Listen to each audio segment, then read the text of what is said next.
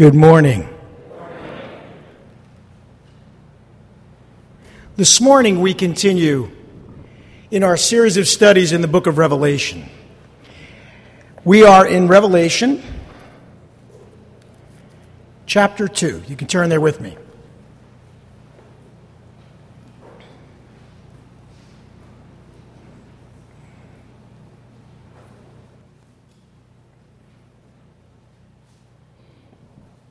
In chapter 2 and in verse 1, we begin what is the letters to the seven churches.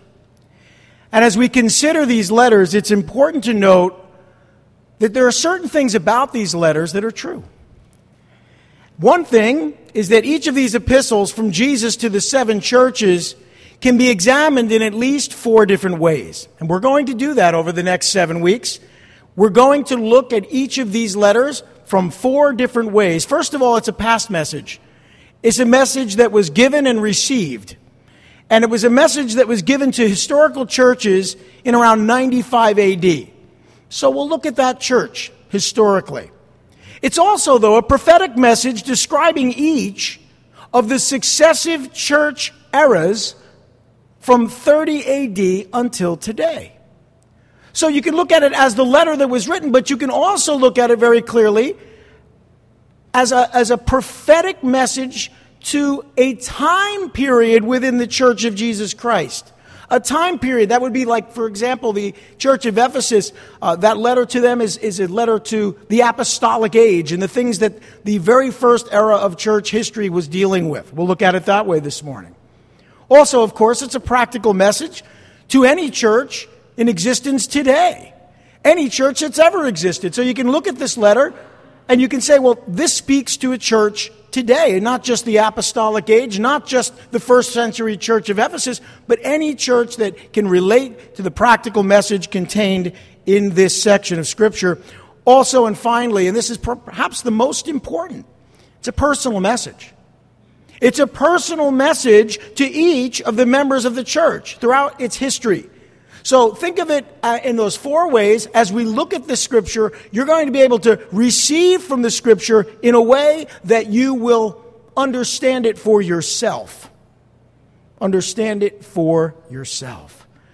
So let's open in a word of prayer and get into the study of the letters to the seven churches. Lord Heavenly Father, thank you for your word. Oh Lord, it's been a busy morning. There's a lot going on here. And Lord, I myself have been running around like a lunatic for the last hour. And I can really relate to the message within this letter to the church in Ephesus. I've already received just thinking about the message. But I pray now that you would give me the ability to communicate the message that you want to communicate to us through the power of the Spirit. That you touch every heart, encourage this church and any church with the message from your Holy Spirit and give us ears to hear what the Spirit says to the churches. We pray these things in Jesus' name. Amen.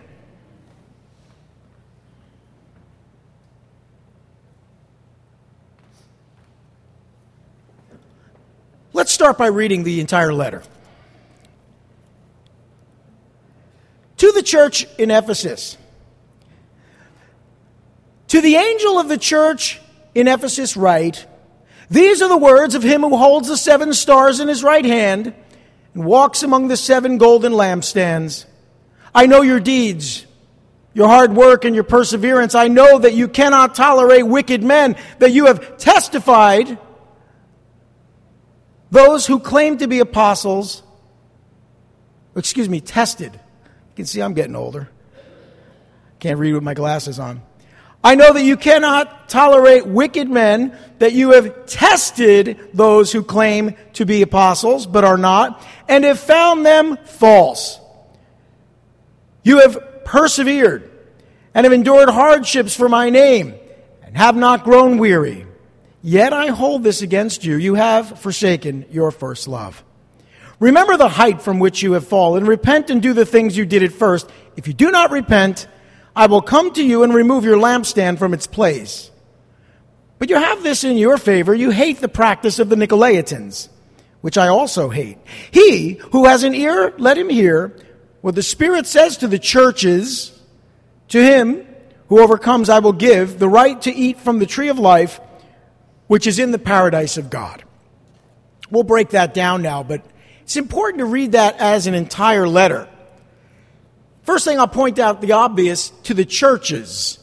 So you see, the letter, while written to a church, is actually for all of the churches. And it was included here. It wasn't a separate letter. It was included that all of the churches may receive from it, and all the churches throughout the centuries, and each of us as well. As we look at this, let me give you a little bit of background, just a little bit, about the church in Ephesus in the city there. It was founded around 51 AD when Paul was returning from Greece to Syria. It's recorded in Acts chapter 18. Paul first visited this city at the close of his second missionary journey. He remained for only a short time, but he left two individuals, members of his missionary team, named Aquila and Priscilla, and they planted this church. Paul did not plant this church.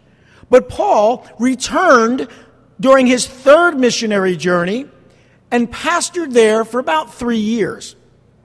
They were very successful in reaching the entire province of Proconsular Asia, which is Western Turkey. And it is probable that the other six churches in the book of Revelation were founded by missionaries that came from Ephesus. So this is really the hub, the work of the Spirit began in Ephesus. Again, Paul visited there, didn't plant the church, but came back and pastored for three years. Longest pastorate Paul ever had. Spent a lot of time there. Now, later on, Paul met with the Ephesian elders in Miletus, which is about 30 miles south, on his return journey on his way to Jerusalem. That's recorded in Acts chapter 20. So all of this is in Acts chapters uh, 18 through 20. Paul wrote also, as we probably are aware of, he also wrote his epistle to the Ephesians, but that was later while he was imprisoned in Rome. And then he wrote to Timothy, his assistant in ministry, who was ministering at Ephesus near the close of Paul's life. So he wrote quite a few letters to the church there, some individual letters to Timothy, but also to the church, and communicated with them. We have the letter to the Ephesians, but this is not a letter from Paul. This is a letter from Jesus. And it's not even a letter from John. And it's interesting because tradition says that the Apostle John spent many years in Ephesus, where he ultimately died and was buried. So this was really the hub of the work in Greece and Western Turkey. You had churches like the church in Jerusalem, which reached out to the Jews. You had a church in Antioch in Syria, which reached out to Eastern Turkey and the area of Syria and the coast of what is now Lebanon. But this Western hub of ministry in Ephesus was used mightily by God to reach many, many people. Now, this church's name, each of the names of these churches are interesting and important to consider. The name Ephesus in Greek means desirable. Desirable. And the truth is, this was a very desirable church. We look at verse 1, look how it starts. It says, To the angel of the church in Ephesus, right? These are the words of him who holds the seven stars in his right hand and walks among the seven golden lampstands. If you weren't with us last week, we saw this in vision in chapter 1. This is exactly how John saw Jesus in the vision. Holding the seven stars. It's a vision. They're symbols. Holding the seven stars, walking among the seven lampstands. And we learned last week in chapter 20 of the previous, uh, excuse me, in chapter uh, 1, verse 20, we, we saw that this was in fact a symbol that was interpreted for us. And it's always wonderful when the Bible tells us exactly what the symbol means. And if you read there in verse 20, you'll find out that the seven stars symbolize the messengers or the pastors of the seven churches who are pictured being held in Jesus' right hand, and that the lampstands are the seven churches that Jesus wants John to address. So, no problem interpreting the stars and the lampstands. But as we consider this church, Look at what Jesus has to say to this church in verses 2 and 3. This is a commendation. This is Jesus commending this church when he says in verse 2, I know your deeds, your hard work, and your perseverance. I know that you cannot tolerate wicked men, and that you have tested those who claim to be apostles but are not, and have found them false. You have persevered and endured hardship for my name, and have not grown weary. That is a wonderful commendation, a wonderful testimony of the strength of this church and why this church could be named Ephesus or desirable. So many good things happening. First of all, verse 1 Jesus is the authority in this church. Verse 2, verses 2 and 3, what were they doing? They were faithful in their work for the Lord. And they were faithful to the truth of the gospel. They tested those that claimed to be apostles but were not. They were false. They were, they were testing those with the word of God they were faithful to the truth of the gospel. They were not going to allow any error or any type of, of, of false communication of the gospel in their church. Finally, they endured persecution, difficulty. So you could look at that and say, wow, what a church. What was this church doing? And it's always good to sort of look at this in the number of ways I mentioned in our introduction, not just my own life, but our church as a whole. When we look at the church, are we faithful in our work for the Lord? Are we faithful to the truth of the gospel? Are we sharing the gospel of Jesus Christ? And finally, are we faithfully enduring persecution? I think we think in the church today that the goal is no persecution. I mean, listen, I get up in the morning, whether it's a Sunday or any other day, and I don't get up and say, I really hope that I get persecuted today. Really hope that someone cuts me off like they did on my way to church today, driving like 90 miles an hour in the fast lane. You know, I really hope that, you know, uh, that everything goes wrong at church and I find myself running around trying to fix things, you know. No, no, I don't say that. And that's not persecution. Those are just trials. But I don't get up in the morning and say, I really hope I'm persecuted for my faith. And yet, it is so important that we understand that is part of God's perfecting work. He's made it abundantly clear. There is a purpose in suffering. Oh, I don't like that message. I'm not even going to preach that message today. But the message is clear in the Bible those that suffer are blessed. They develop perseverance, character, and hope, and all of the many character attributes that God wants to instill in our hearts. And the only way that happens if, is if you're tested. You know, one of the things, and, and, and Pastor Russ and his wife Lisa will attest to this. Every couple of months in the dojo, we get tested. And it's not easy. It's like months and months of training are now on the line, and you have to sort of prove that you remember everything you were taught for weeks. It's nerve wracking. It's a little tense. It's exhausting. But I'll tell you what, when you get that belt, feels pretty good. Because all that does is validate the fact that you passed the test. Listen, we talk about crowns in the Bible the crown of life to those that suffer, the crown of glory, all of these different crowns, they're just an acknowledgement that you passed the test. Now, of course, we give all the glory to God. Amen? We cast our crowns at his feet. I believe we sang that this morning. So I'm not taking any credit here. I'm not saying that, oh, we're so good, look what we did.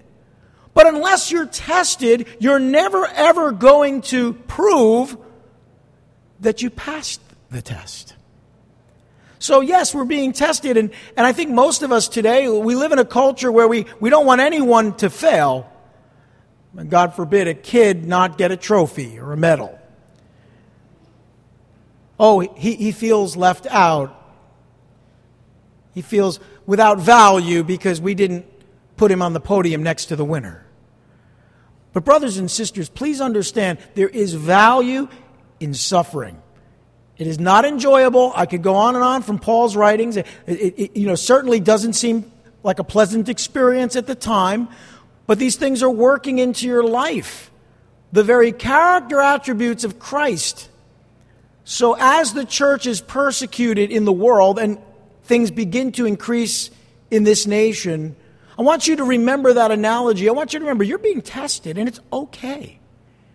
Because with Christ, you'll pass the test. Amen? And then you'll know that you passed the test. So this church was being tested. They were enduring persecution and faithful to work and faithful to preach the gospel. We learned that in verses 2 through 3. But then we get to verses 4 through 5, and I have to say one of the least enjoyable aspects of training is having your coach, your mentor, your sensei point out all of the things you did wrong. Does anybody enjoy that? I don't. We joke around, we say, I, I performed my kata and sensei shredded me like cheese.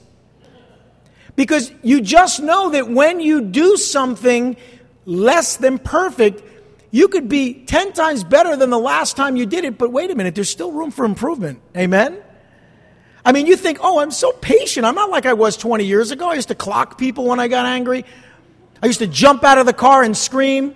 Now you just scream in the car. You don't bother jumping out of the car, which is growth, and I, I applaud that. I was ready to jump out my car on Route 3. But you know, you only see growth over time. But I promise you, there's almost always going to be areas that need to be looked at in your life. There are going to be times, even for this desirable church, where you have to look and say, you know, I, this is an area I need to address in my life.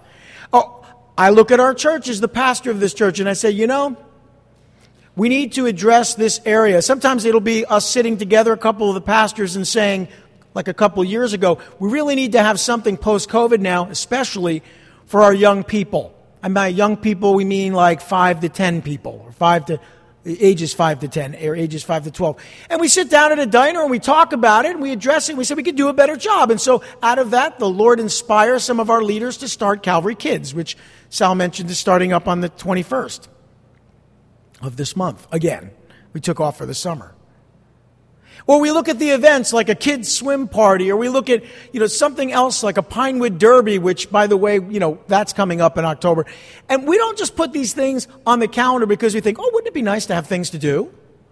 No, it's because we've sat down and we've, we've prayed and we've said, what can we do better? What needs to be addressed? What areas of ministry could improve? We don't sit back and say, yeah, we're doing a good job. Nobody's complaining. And nobody was. And now we look to our older youth as we look at the teenagers. And, you know, the, amazing thing about a youth ministry is if you have a great children's ministry, in five years you've got a big youth ministry. And so we are already addressing those needs before they arrive. We're already talking about it.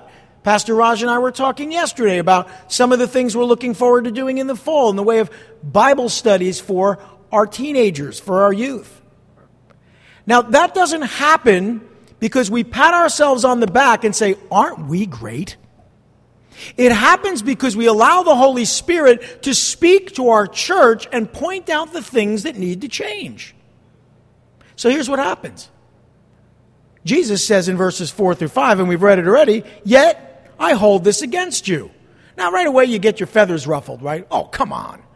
That's usually the reaction. Oh, come on. But you have to receive constructive criticism to improve. Can I hear an amen? I'm going to say it again. You need to be able to receive constructive criticism to improve. Amen? Okay, so here we go. Yet I hold this against you. You have forsaken your first love.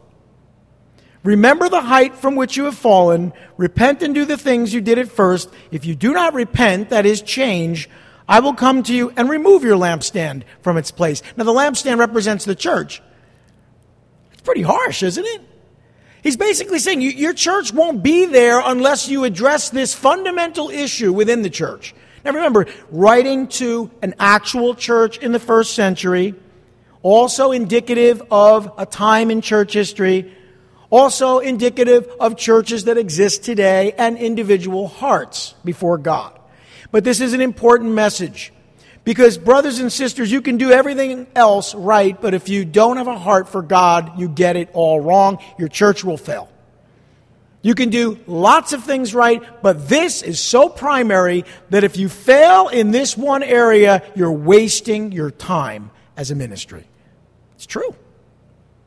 And it's so easy to fall into this way of thinking. You see, they had forsaken the person of Jesus, their first love. The person, not the work of the ministry, not the gospel. They did all of that. Probably a good sized church. Might have even been what we call today a mega church. They might have had multiple locations. But at the end of the day, they had forgotten about Jesus. And let me give you a little insight onto some of the ways this we, we see this happen even today. First of all, it's all about the people, it's all about the outreach. Even the worship, it kind of becomes about entertainment. It's not about Jesus anymore. The songs have to be focused on Him and what He's done for us. They can preach the powerful message of what God has done, or they can open up our hearts to God. How great Thou art. But the worship needs to be sincere. And the hearts of God's people, when they open up God's word, isn't, oh, I can't really, I just can't wait until Pastor Tim tells us when the rapture is going to take place. Really? Because the last time I checked, the blessed hope uh, of his appearing, that is our hope in Christ. It's when Christ returns, it's all about Jesus. Remember, it's the revelation of Jesus Christ. So if you lose that heart desire for Jesus, and instead gain knowledge and look for understanding of the scriptures apart from a relationship with God, you need to change. You've lost your first love. You've lost it. So as I look at this, I realize Paul had spoken so well of this church just a few years earlier when he wrote the letter to the church at Ephesus. But they had now placed their service to Jesus over their relationship with him. And when I say I believe this is the easiest sin to fall into, it is certainly true. So many people do so many things for so many and neglect Jesus. They needed to restore their relationship with Him immediately. Now, again, I've shared with you already that can speak of a church today, it could speak to us individually, but it spoke to the first century church of Ephesus. And I'm going to give you these three little mnemonics, okay? There's a mnemonic with, with R's. What does it say? First, it says, remember the height from which you have fallen. So, the first thing to do, if this describes you today or any church, is remember. How did we start? Remember the height. What was the height? The height of love for Jesus. That, that's why you got into this thing. You, you, you, didn't give your heart to Jesus so you could get here at 8 o'clock in the morning to turn on lights and set up the sound system or put chairs out or make coffee. The height was that you were in love with Jesus. Remember that. Don't worry about the work. If you've gotten caught up in the work, then you need to stop the work and get back to the primary work, which is a relationship with Jesus Christ. So remember, you'll never get there unless you stop and remember. Say it with me. Remember. One more time. Remember. Do you remember? Remember. The second is pretty easy it's repent. I say it's easy because it actually is easy once you remember to repent. But you have to remember first. It says repent. Repent, what does that mean? It means to change your mind. So you remember and you say, Oh my goodness, Pastor, you're right. I used to love Jesus so much. I used to just worship Jesus, and now I'm so busy doing things for Jesus. I need to remember that. Now, what do I do about it? I need to stop thinking that way, being that way. I need to repent. I need to change. How do we change? You change in your mind. The word repent means a change of mind, which results in a change of direction. You don't change direction, you change your mind, and then your mind allows you to change direction. So it's actually very simple. Remember and say, "Oh my goodness, you're right, pastor. Repent, that is change." And finally, this is the this is really even easier actually once you've done the first two. Say repent with me. Remember, repent, and then this one, repeat. Repeat. Well, it's not in there in the scripture, but it is because look what it says, and do the things you did at first. Repeat. Remember, repent, and repeat. You guys gotta go. Give me a little bit more. Repeat. All right, there we go. That is something that's so important to remember. Now, at a church level, it means the leaders coming together, the people coming together, and putting an emphasis on a relationship with Jesus, praise and worship of Jesus, remembering that, and then getting rid of anything, any activity in the church that doesn't promote that goal and that objective.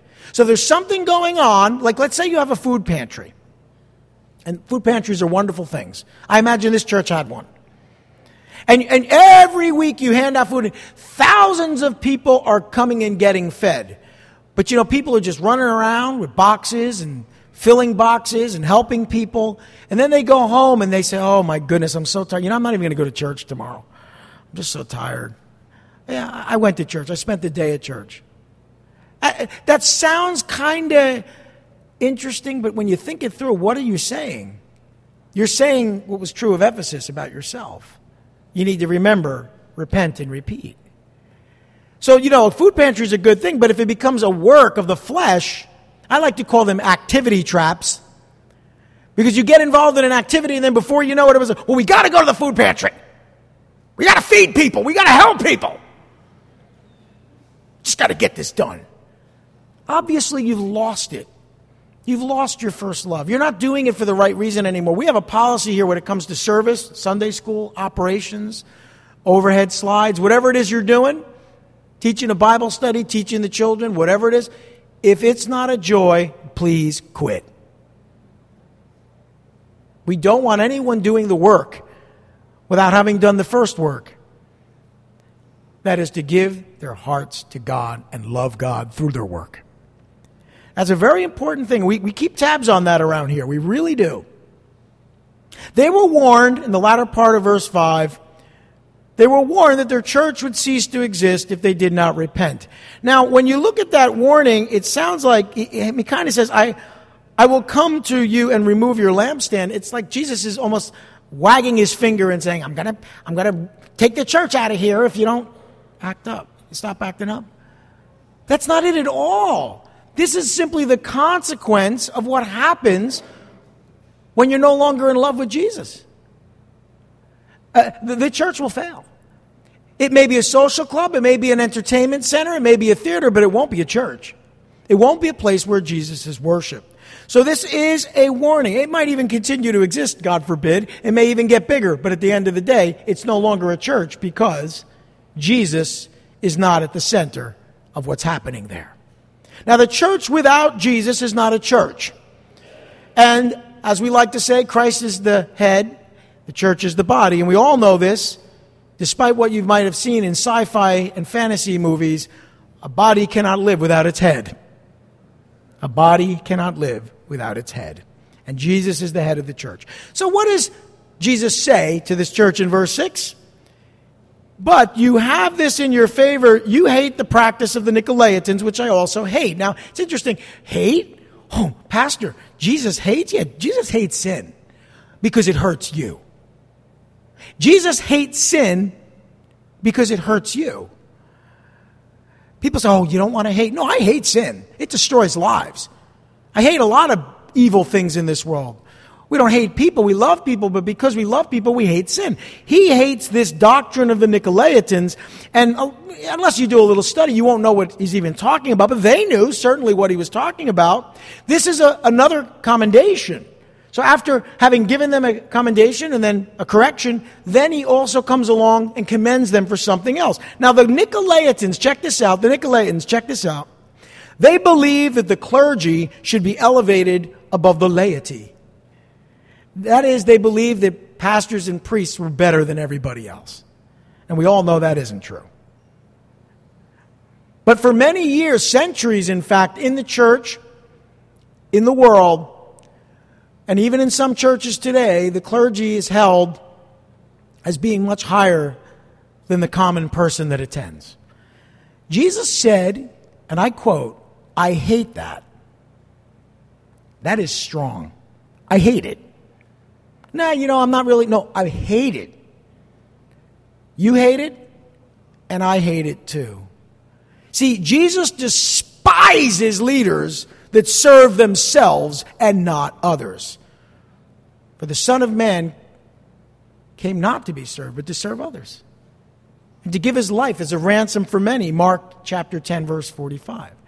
So when you see a leader with the ring, kiss the ring, bow down to me, dress me in fancy robes, or whatever, put me in a situation where, you know, I sign autographs.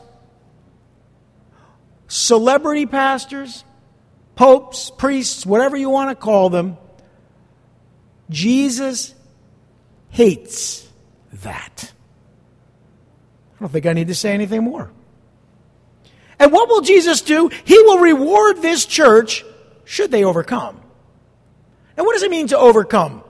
Well, the first thing you have to recognize when you overcome, you're overcoming an obstacle. There's something in your life that needs to be dealt with, right? You don't overcome something unless there's something that needs to be overcome. So, what was it? Well, we know they were doing a lot of things right. But this issue of their relationship with Jesus, they needed to overcome that, that problem.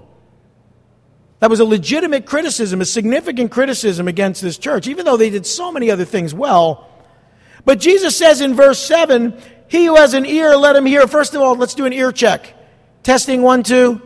Testing one, two. Do a Carol Burnett for me. Testing one, two. You got an ear? All right.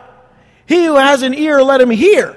What the Spirit says to the churches To him who overcomes, I will give the right to eat from the tree of life which is in the paradise of God. Now, these are symbols. Don't get too excited. Yeah, we're not really talking literally, although there is a tree of life that was in the paradise of God that shows up in the paradise of eternity. It's not about the tree, it's about the symbol and what it means. Essentially, one thing you need to know about the tree of life, and I'm sure you know this if you read Genesis 3, that access to the tree of life has been denied because of sin. See, sin keeps you from life because the wages of sin is death. So, we need to overcome death. Sin brings death. We need to overcome sin and death. And how do we do this? You know, the answer in Sunday school is almost always the same it's either God or Jesus. In this case, it's both. Kids even know that. You ask them a question, they're not really listening. God? No, Jesus? They know the answer is Jesus. They got that much. And this is the tree of life. It's a symbol of Jesus. You see, every one of the seven churches is told to overcome, and Jesus gives them a reward, and the reward is Him. If you're looking for a reward separate and apart from Jesus, there is no reward or award or anything apart from Jesus. That's why if you're not in love with Jesus, you're going to be very upset when you get to heaven. Because it's all about Jesus. We worship, we'll see that when we get to chapters 4 and 5. We worship Jesus in heaven. You better be practicing now. Or you're going to get up there, we're going to have to have you in remediation. You're going to have to take the class on a cloud somewhere that says, all right, listen, here's how we worship. How great thou art. You know, don't wait. You need to be in love with Jesus today. Amen? Through Jesus Christ, this is the gospel, we can receive forgiveness of sins and eternal life. And that's what the tree of life represents forgiveness and eternal life. It's a symbol of forgiveness and eternal life. Remember when they sinned, God barred them from the tree of life because the wages of sin is death, they would die. We don't know what would have happened had they actually ate from the tree of life after they ate from the tree of the, of the knowledge of good and evil. But they never got a chance. God made sure of it. But because of Jesus Christ, we're given access to the tree of life, which is a symbol of Jesus. Because of Jesus, we're given Jesus. Do you love Jesus? Say amen. Jesus is the tree of life. And he died on a tree. He died on the cross for your sins. Rose again on the third day, send it into heaven where he ever lives to make intercession on your behalf. And he's coming again to judge the living and the dead. And that's the gospel message, as simple as I can make it. If you give your heart to Jesus and you recognize that he died on that cross, on that tree for you, and he rose again to give you eternal life, and he's coming again to judge the living and the dead. And you're judged righteous in Christ because you have access to the tree of life. If you know that, if you know that gospel message and you've given your life to Jesus Christ, then you're saved. For whoever calls upon the name of the Lord is saved. That's the gospel. Now, as I've said already, and briefly, this not only speaks to a first century church, it speaks to a time in church history. For example, the apostolic church, of which, as Ephesus was one of the churches, all seven were a part of the apostolic age. But it's important to recognize in the first century, Jesus was the authority in the church. It was true in Ephesus, it was true in the first century. He was allowed to have significant control in the church. Imagine we have to allow Jesus to have control, but he was allowed to have significant control in the church. His word was seldom doubted. He was more of a reality to the first century church because he had been alive and walking on the earth during that century. And of course, he died and rose again and ascended into heaven. So he was very much a reality to them, and they acted and behaved in a way that you would if you knew someone was real, a real person. This was an era when the church worked faithfully, clearly. We're all here, the recipients of their legacy. They worked faithfully, preaching the gospel and ministering to lots of people. Yet they slowly drifted away from the person of Jesus. They became so busy working for him that they neglected him for whom they worked. Busy, busy under Satan's yoke. It's an acronym. Busy. Don't get so busy. Slow things down. This church era, the apostolic age, the church era, ultimately came to an end. And you know, it came to an end through persecution. Yes.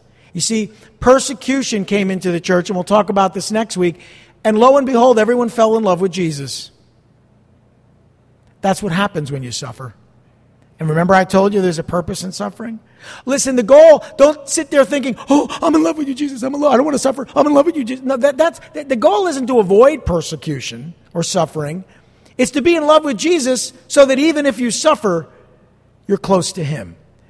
But what God will do, will allow persecution in the church. And what inevitably happens is when you're suffering, and don't even try to tell me it's not true, you're going through a hard time, you're in love with Jesus. You're praying, you're reading, you're worshiping, you're crying during the worship service. The week before you lost your job, you weren't even thinking about Jesus. Now you're all over Jesus. That's what it takes sometimes. But God is so good, amen? One of the other things that's important to remember during this apostolic age, the elevation of the clergy was forcefully resisted. Clergy was not given the place of being served, they were expected to serve. They were looked at as ministers. The word means slave. It wasn't until after this church age that ministers started to be like little kings. But that didn't happen in the first century. Actually, to stand up and say, oh, I'll be the pastor of the church is like you're going to take fire. You're going to be persecuted. You might be killed. You might be thrown in jail. You're certainly going to work hard. And see what happens when all of a sudden there's a really nice salary package and you get all kinds of perks, and everybody says, Oh, pastor, pastor, oh, pastor, pastor. All of a sudden, it attracts a certain type of person, not the right kind of person, mind you. Read the Bible, you'll see what kind of person a pastor should be. Well, this also speaks of any church at any time. I like to call this type of church the program church. They got lots of programs. You go on their website, you get dizzy scrolling down. There's so much going on. You're like, oh my goodness, what is this, Facebook? You don't, you don't even know, what time is this? Do I have services? All I see is graphics. There's so much going on. There's a fellowship for women, young women, old women, I was going to say something that I'm not going to say. I'll leave it there. This fellowship for little kids, big kids, adults that act like kids. You got everything. But where's Jesus? Where's Jesus? You know, many of these program churches, they respect the authority of the Word of God. They don't deny Scripture. They're, they're willing to faithfully work. Oh, yeah, lots of work. God's purposes, we got the food pantry, we got the missions outreach, we got the, the recreation league for the kids, we got everything. They neglect the practice of God's presence and forsake relationship for religion. That's the program church. One good thing I can say a lot of, about a lot of these program churches is they don't elevate the clergy above the laity. Many times uh, the pastors are regular people, and that's a good thing because they are actually regular people. In fact, many times it's the laity that is the common person in the church that directs the clergy. So there are good things about the program church, but the bad thing is that they're so busy in their programs they forget about the person of Jesus Christ. And I want to close by reading the personal application. Because I told you we're going to look at it four ways. We've looked at it three of the four. Let's end by looking at the final application of this letter. And I'm going to read it for you. We're looking at the personal message. Forget about the first century church. Forget about the apostolic age. Forget about the church called Desirable or Ephesus. Forget about that big church down the corner that has lots of programs. Let's talk about you as we close. What about you? What does this mean to you? What's your, what's your take home? I like to go to a restaurant, they give you a little bit too much food, and then you get that little container. La comida sobra, you know? Leftovers. I'm going to send you home with a little leftover here. Ready? A little abundance of the word today. In Luke's Gospel, in chapter 10, in verse 38, we read about a woman, and I call the person who lives like the people in the church of Ephesus, I call them Marthas. They have Martha syndrome. Oh, you won't find it on WebMD, but Martha syndrome is pretty easy to diagnose. Look at this, verse 38. As Jesus and his disciples, in Luke's Gospel, chapter 10, in verse 38, as Jesus and his disciples were on their way, he came to a village where a woman named Martha opened her home to him. She had a sister called Mary who sat at the Lord's feet listening to what he said. But Martha was distracted by all the preparations that had to be made. She came to him and asked, Lord, don't you care that my sister has left me to do the work by myself? Tell her to help me. Martha, Martha. The Lord answered, You are worried and upset about many things, but only one thing is needed.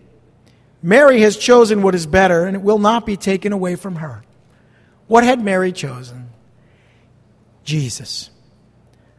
I pray this morning that you choose Jesus, not a church, not a ministry,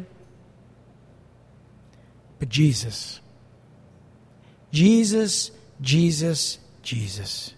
There's just something about that name. Let's pray. Lord Heavenly Father, oh, we thank you for this correction. Yeah, we got shredded, but it's a good thing. And we thank you for the constructive criticism that allows us to make correction. Help us, Lord, to remember. Help us, Lord, to repent, and help us to repeat, to do again those things that we did when we first fell in love with you. Help us, Lord, as a church. Help us in this culture and help us as individuals, Lord, to not be Marthas, but to be Marys. We pray in Jesus' name.